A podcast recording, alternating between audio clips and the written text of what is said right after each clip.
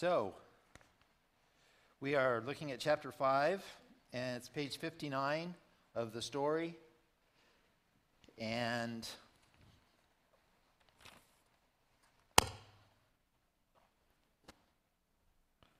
it's Exodus 19. I want to welcome you joining us on channel 11 at 11 today. We're going through the story chronological Bible, chapter by chapter, or chapter 5 today. It's covenant theology. Also, those joining from home. I want to introduce covenant theology because uh, covenant is really important to God. I love it that Pastor Lee, the church he served for years, called Covenant Life, has a great declaration of God's intention for his people. We saw a covenant of works with Adam and Eve in the Garden of Eden. They had one job to fulfill their end of the covenant do not eat of that tree. And they failed that and messed up the covenant, didn't they? Then we have Noah's covenant, God's covenant with Noah in, in uh, Genesis chapter 9. And what a great covenant that is. It's just beautiful reading. The rainbow is there, promising no more flood destruction of the planet. And what's cool about that covenant to me is it's um, not just with God's people, it's with all human beings. And not only that, it's with all the animals. His promise, he cares about his creatures. No more floods. It's a beautiful expression of God's love for all of his creatures, the Noah covenant. Then we have the Abrahamic covenant next that we've uh, read about. And in the Abrahamic covenant, God says, Guess what? I'm going to sovereignly bless you, and it's all based on grace. In fact, to demonstrate that, you're going to be in sleep, uh, absolutely asleep, when I make the covenant. And so he put Abraham into a deep sleep, and then he, he, uh, he sacrificed the pigeon and a dove. God did. And the nature of the covenant, when he cut them in half, the pieces and God walked uh, back and forth in the presence of Abraham among the pieces of the, of the birds there that had been, had been slaughtered. It's like in the covenant means, in, in that day, it means, may this happen to me if I don't fulfill my end of the covenant. So God was saying that. And Paul picks up on that later and says, it's not based on works, my friends is based entirely on God's grace. His covenant to Abraham and his seed. And his seed's name is not plural, it's Jesus, singular. To Abraham and his seed, singular. And everybody who is in Jesus and in who Jesus is in. So all the blessings of the Bible are, in are for Jesus and everybody who is connected to Jesus through faith spiritually. Praise God for the covenant.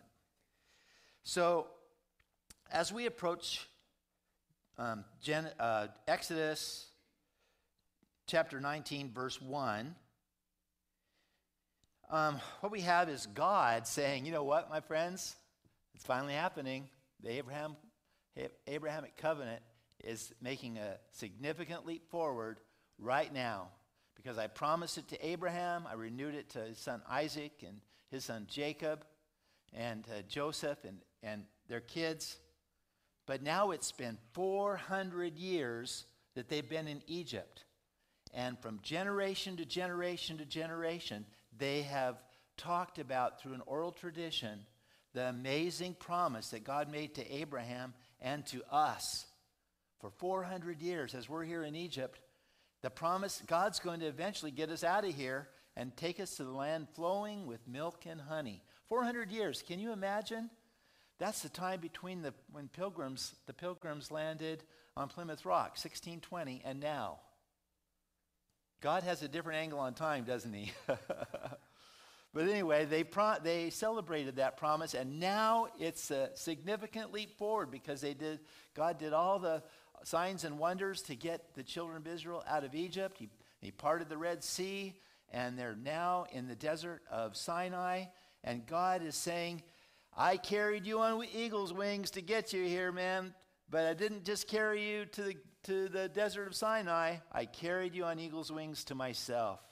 Let's read it Exodus 19, verse 1. In the third month, after the children of Israel had gone out of the land of Egypt, on the same day they came to the wilderness of Sinai.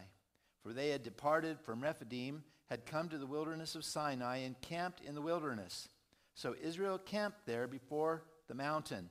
And Moses went up to God, and the Lord called to him from the mountain, saying, Thus you shall say to the house of Jacob, and tell the children of Israel, You have seen what I did to the Egyptians, and how I bore you on eagle's wings and brought you to myself.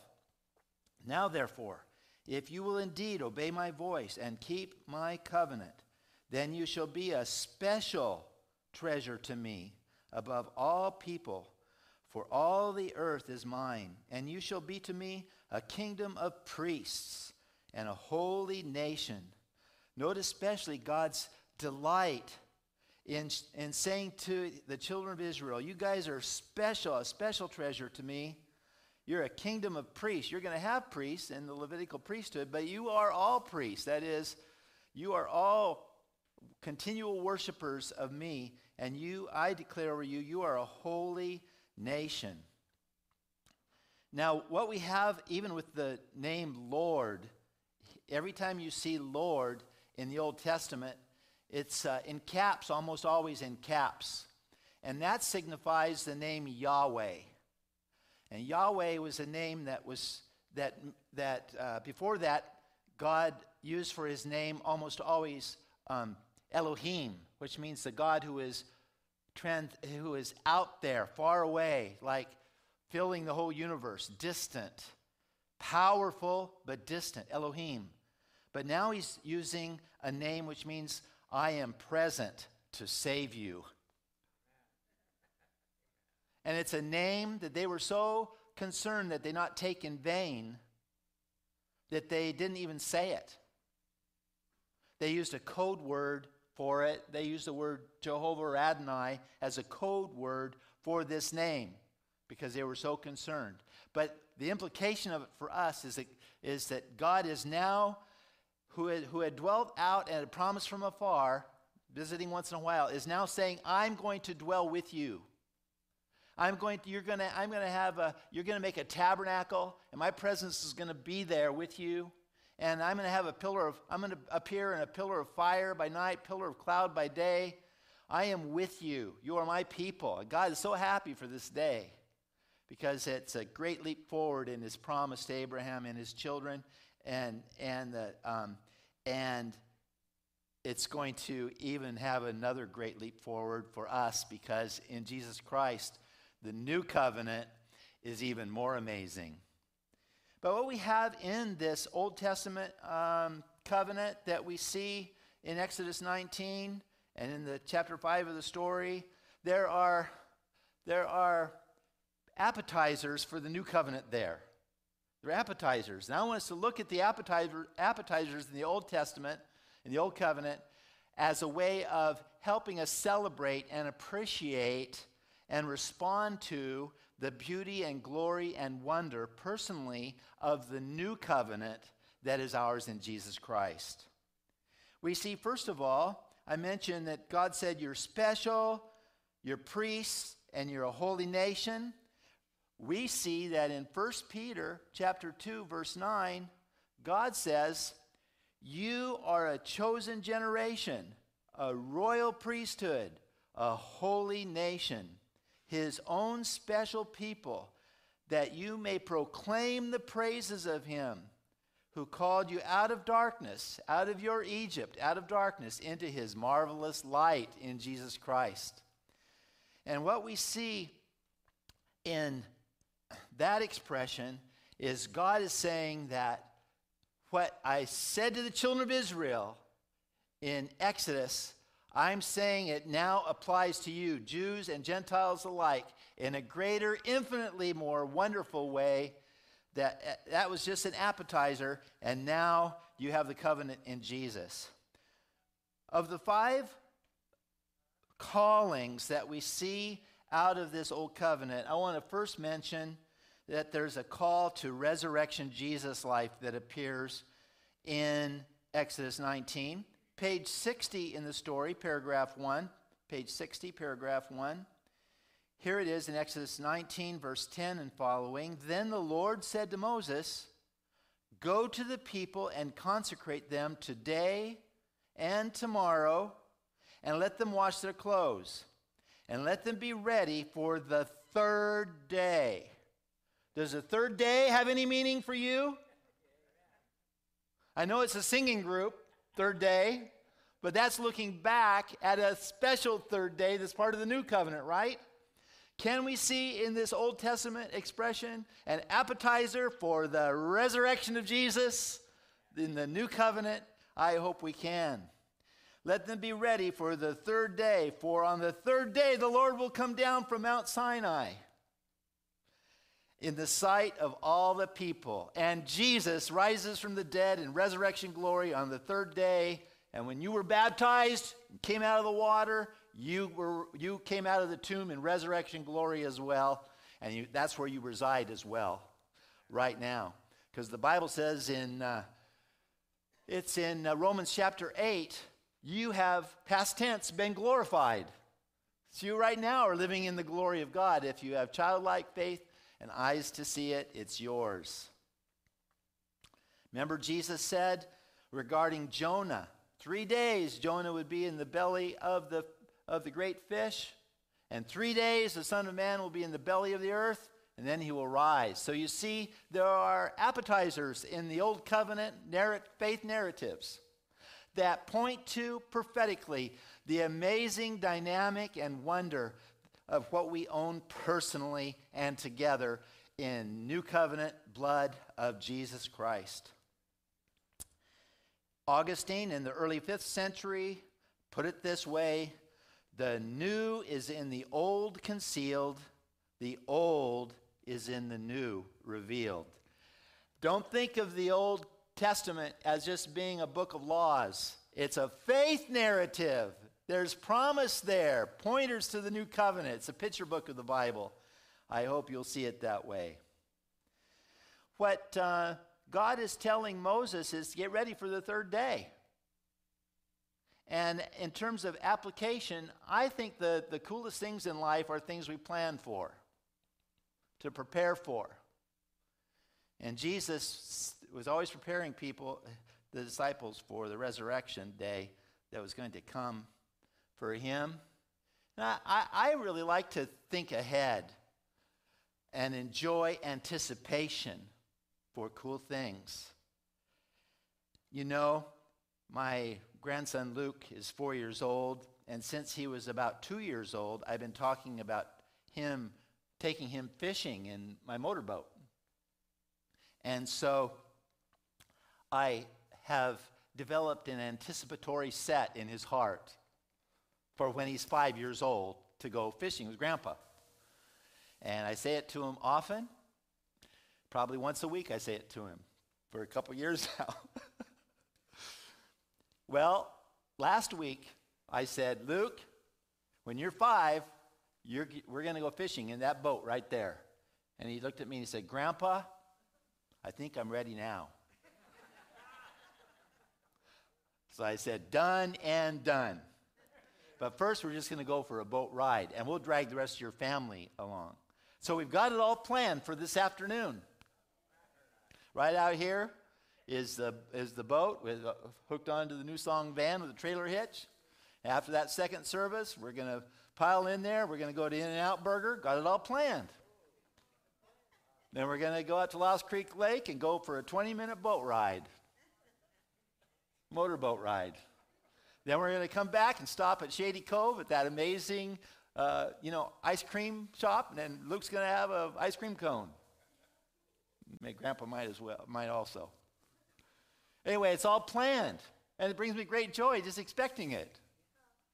And you know what? I want to say this that you and I can change the dynamics of the stuff in our future by thinking that the resurrection of Jesus. Remember last time we talked about mercy and truth following us? Jesus has our back, and the rock that followed them followed them in the desert spiritually was is Jesus Christ followed them, was the rock that followed them spiritually in the desert. And, and behind us, we don't have to look behind us and have regrets and sorrows and stuff like that because Jesus is redemptively fixing that in our, in our personal history? Well, I want to say that Jesus not only has our back, he has our front. He goes ahead of us.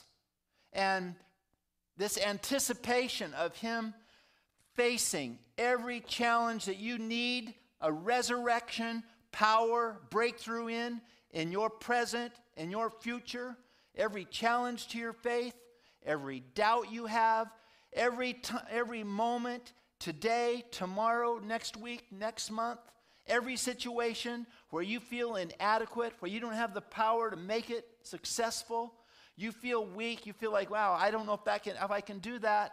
I want you to know, God wants you to know that Jesus Christ in resurrection power is there. And as Mother Teresa said, it's not a problem, it's an opportunity. We don't call them problems, they only call them opportunities.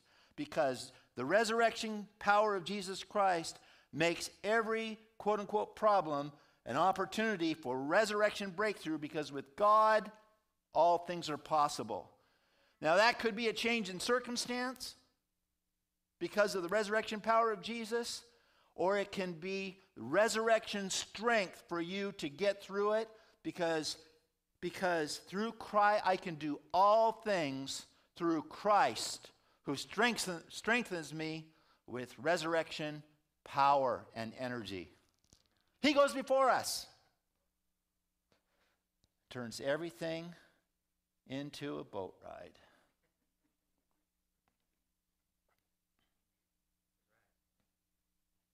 If you don't, aren't connected to Jesus Christ, yeah, I'm going to give you an opportunity at the end of this message to have resurrection power working in your heart, working in your life.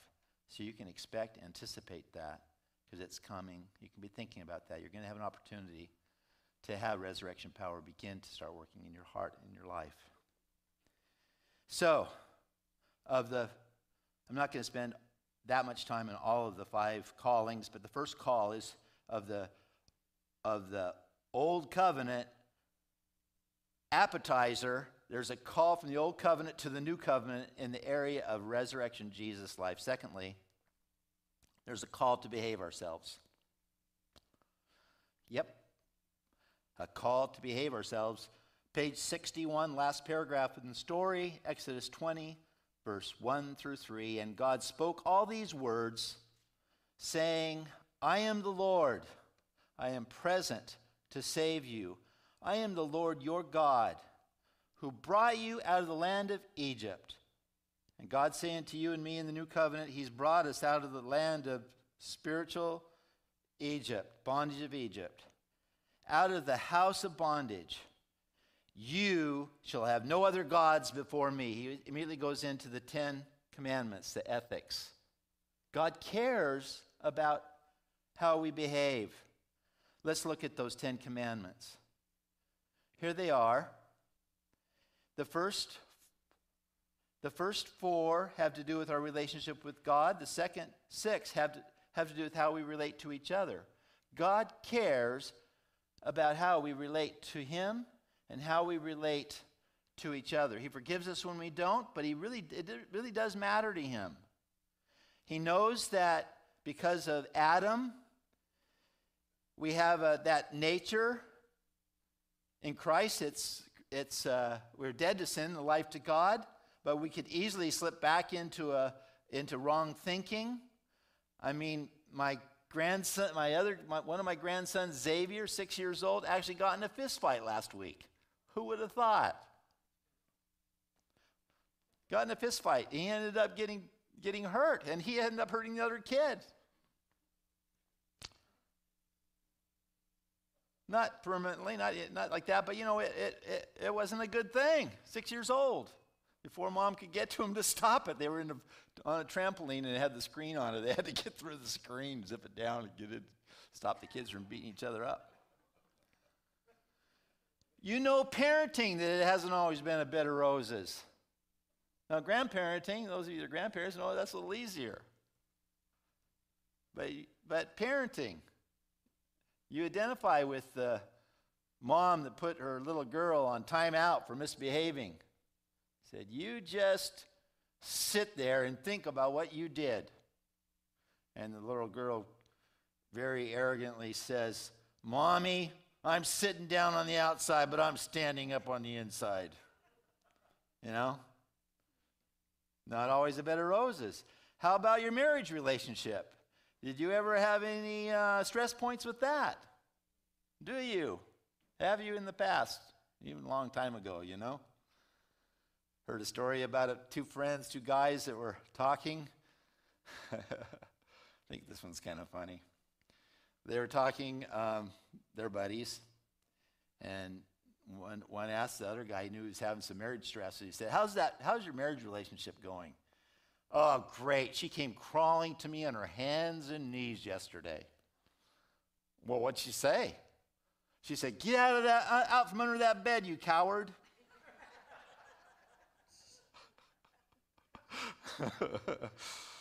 oh, boy. I want to say this about the Ten Commandments. They're not a list of laws that you carry around in your back pocket because inherent in the Ten Commandments, they give God standard, but we need something more. We need power to go after that standard. The Israelites, the children of Israel, found out real quick. They promised to keep the covenant, the Ten Commandments, but then right away they Moses was gone for a bit, and they made a they had Aaron make a uh, idol out of gold, and they worshipped it. Said, "These are your gods who brought you out of Egypt." When Moses came down, upset about it, Moses said, "Oh, I just threw the gold in the fire, and out jumped this calf." I mean, you know, just talk about a political exaggeration. You know, that's just crazy. But you know what? In the new covenant, God puts the new covenant rights in our heart. He puts a want to in our heart, doesn't he? So you shall have no other gods before me. Now is, you shall have no other gods before you. You shall not take the name of the Lord your God in vain. You're not sloppy with God. You're not using it as a cuss word, the name of God for a cuss word like so many do.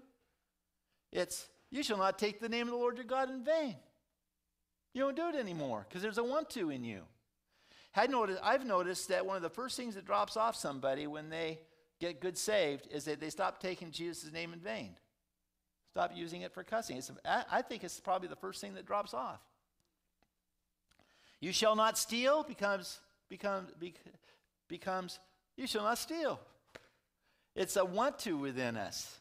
It's a new covenant that, that uh, is written in our hearts. The commands of God are written in our hearts, says Jeremiah, Ezekiel, and Hebrews.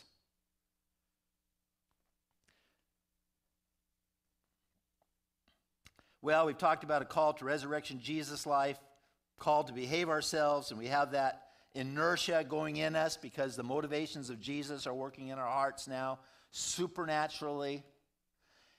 The third of the five, we have a call to financial investment and time investment in the tabernacle of, of God.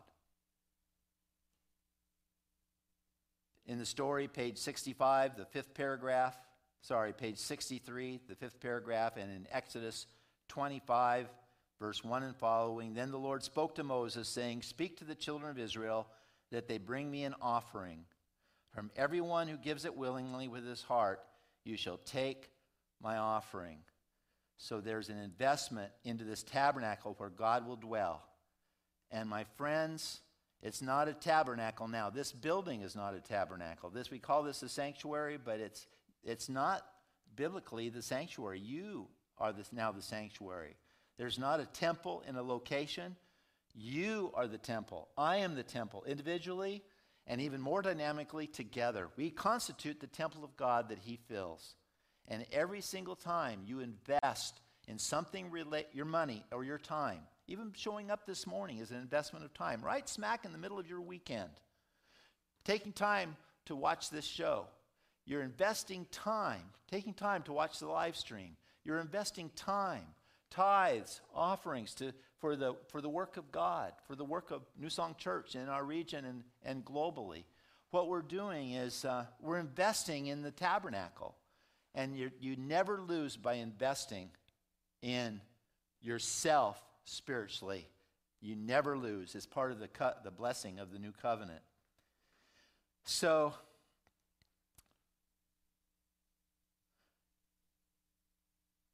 he says, Let them make me a sanctuary that I may dwell among them. There it is. Speak. Yeah, there it is, right there. Fourth of the five, there's a call to intimacy. In the story, page 67, the last paragraph, which corresponds to Exodus 33, verse 7 and following. Listen carefully or watch. Moses took his tent and pitched it outside the camp, far from the camp, and called it the tabernacle of meeting. And it came to pass that everyone who sought the Lord went out to the tabernacle of meeting, which was outside the camp. So it was, whenever Moses went out to the tabernacle, that all the people rose, and each man stood at his tent door and watched Moses until he had gone into the tabernacle. And it came to pass when Moses entered the tabernacle that the pillar of cloud descended and stood at the door of the, of the tabernacle, and the Lord talked with Moses. All the people saw the pillar of cloud standing at the tabernacle door, and all the people rose and worshiped, each man in his tent door. So the Lord spoke to Moses face to face as a man speaks to his friend. And when you have someone in your life, like if you have a friend or someone in your life that's like Moses that really seeks the presence of God, it's contagious towards you. And when you seek the presence of God, it's contagious to others. The people of Israel, children of Israel, whenever Moses went close to God, they were drawn closer to God. And Joshua actually, Moses couldn't get him out of the tabernacle. He wanted to stay in the tabernacle all the time because he loved the presence of God, because he saw Moses enjoying the presence of God. Jesus told his disciples, I no longer call you servants, but friends. There's a positivity about our relationship with the Father and with the Son and with the Spirit. There's, it's a serious thing, but it's also a lightsome thing. It's a it's a free and happy and easy thing. It's a trusting thing of friendship. It's a beautiful, beautiful thing. And it influences other people. In the First Great Awakening in the mid 1700s in the UK and in the colonies, one of the key moments was when a young lady at Jonathan Edwards Church in Northampton, Massachusetts, she, she had been a, she'd been a abuser of alcohol, she was promiscuous, and she had a foul mouth. Everybody knew it, this young lady. She got good saved and was radiant with the presence of God.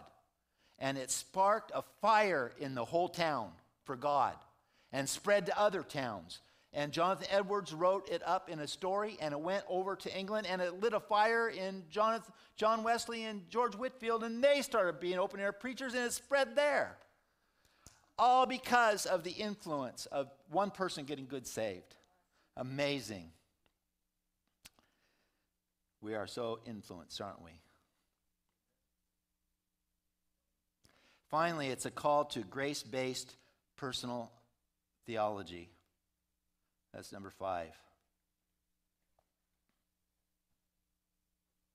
That intimate friendship we have with God, that experience of the Spirit that results in us enjoying the glory of God both forever and now, means that we don't let there be anything between us and God no regrets, no guilt, no sins. We put the blood of Jesus on those things and we put them in the garbage can and we live in freedom. Yesterday,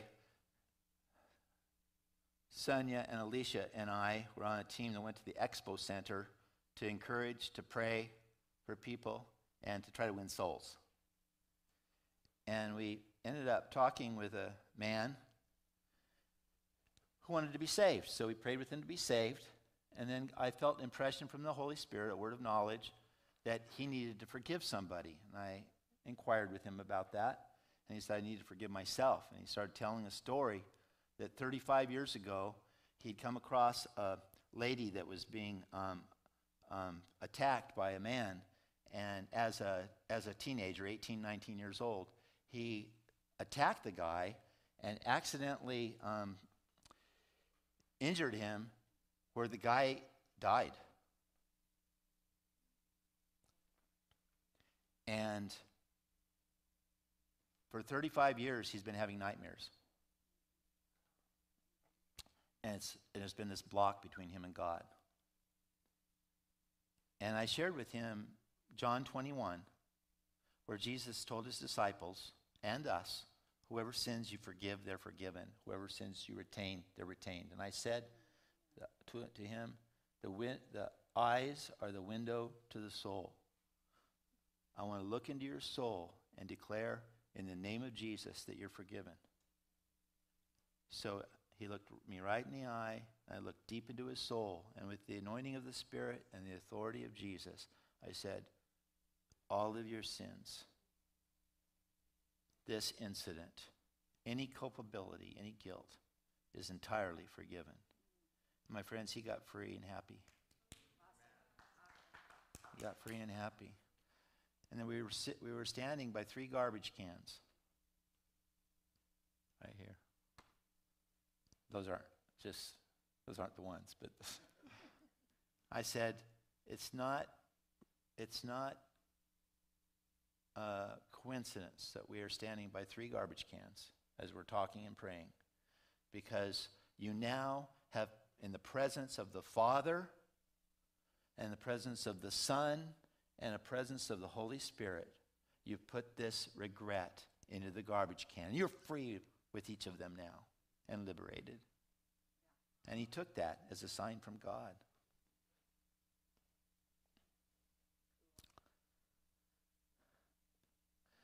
That picture, that photo of the guy on the on the uh, roller coaster, please, David. So, 2020 has been a bit turbulent, like a roller coaster, hasn't it? But with Jesus Christ, we're peaceful. Let's stand up in the auditorium right here, right now. Put your hand on your heart. And my friends, if you're here today in the sanctuary or at home, we're on channel 11 and 11.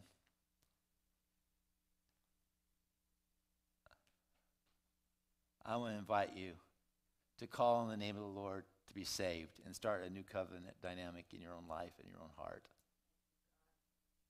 There's nothing like having God in your life. All of us together say this after me Dear Lord Jesus, Dear Lord Jesus come into my heart. Into my heart. Forgive all my sins. I call upon you to save me and make me born again right now. Amen. And my friends, whoever it is that you know has been praying for you, text them right now. Call them. Tell them you asked Jesus into your heart. They'll help you to grow in your new relationship with Jesus. They've been praying for you. They'll help disciple you into this wonderful new life in Jesus Christ that He has for you in the new covenant. God bless us all. Have a great week.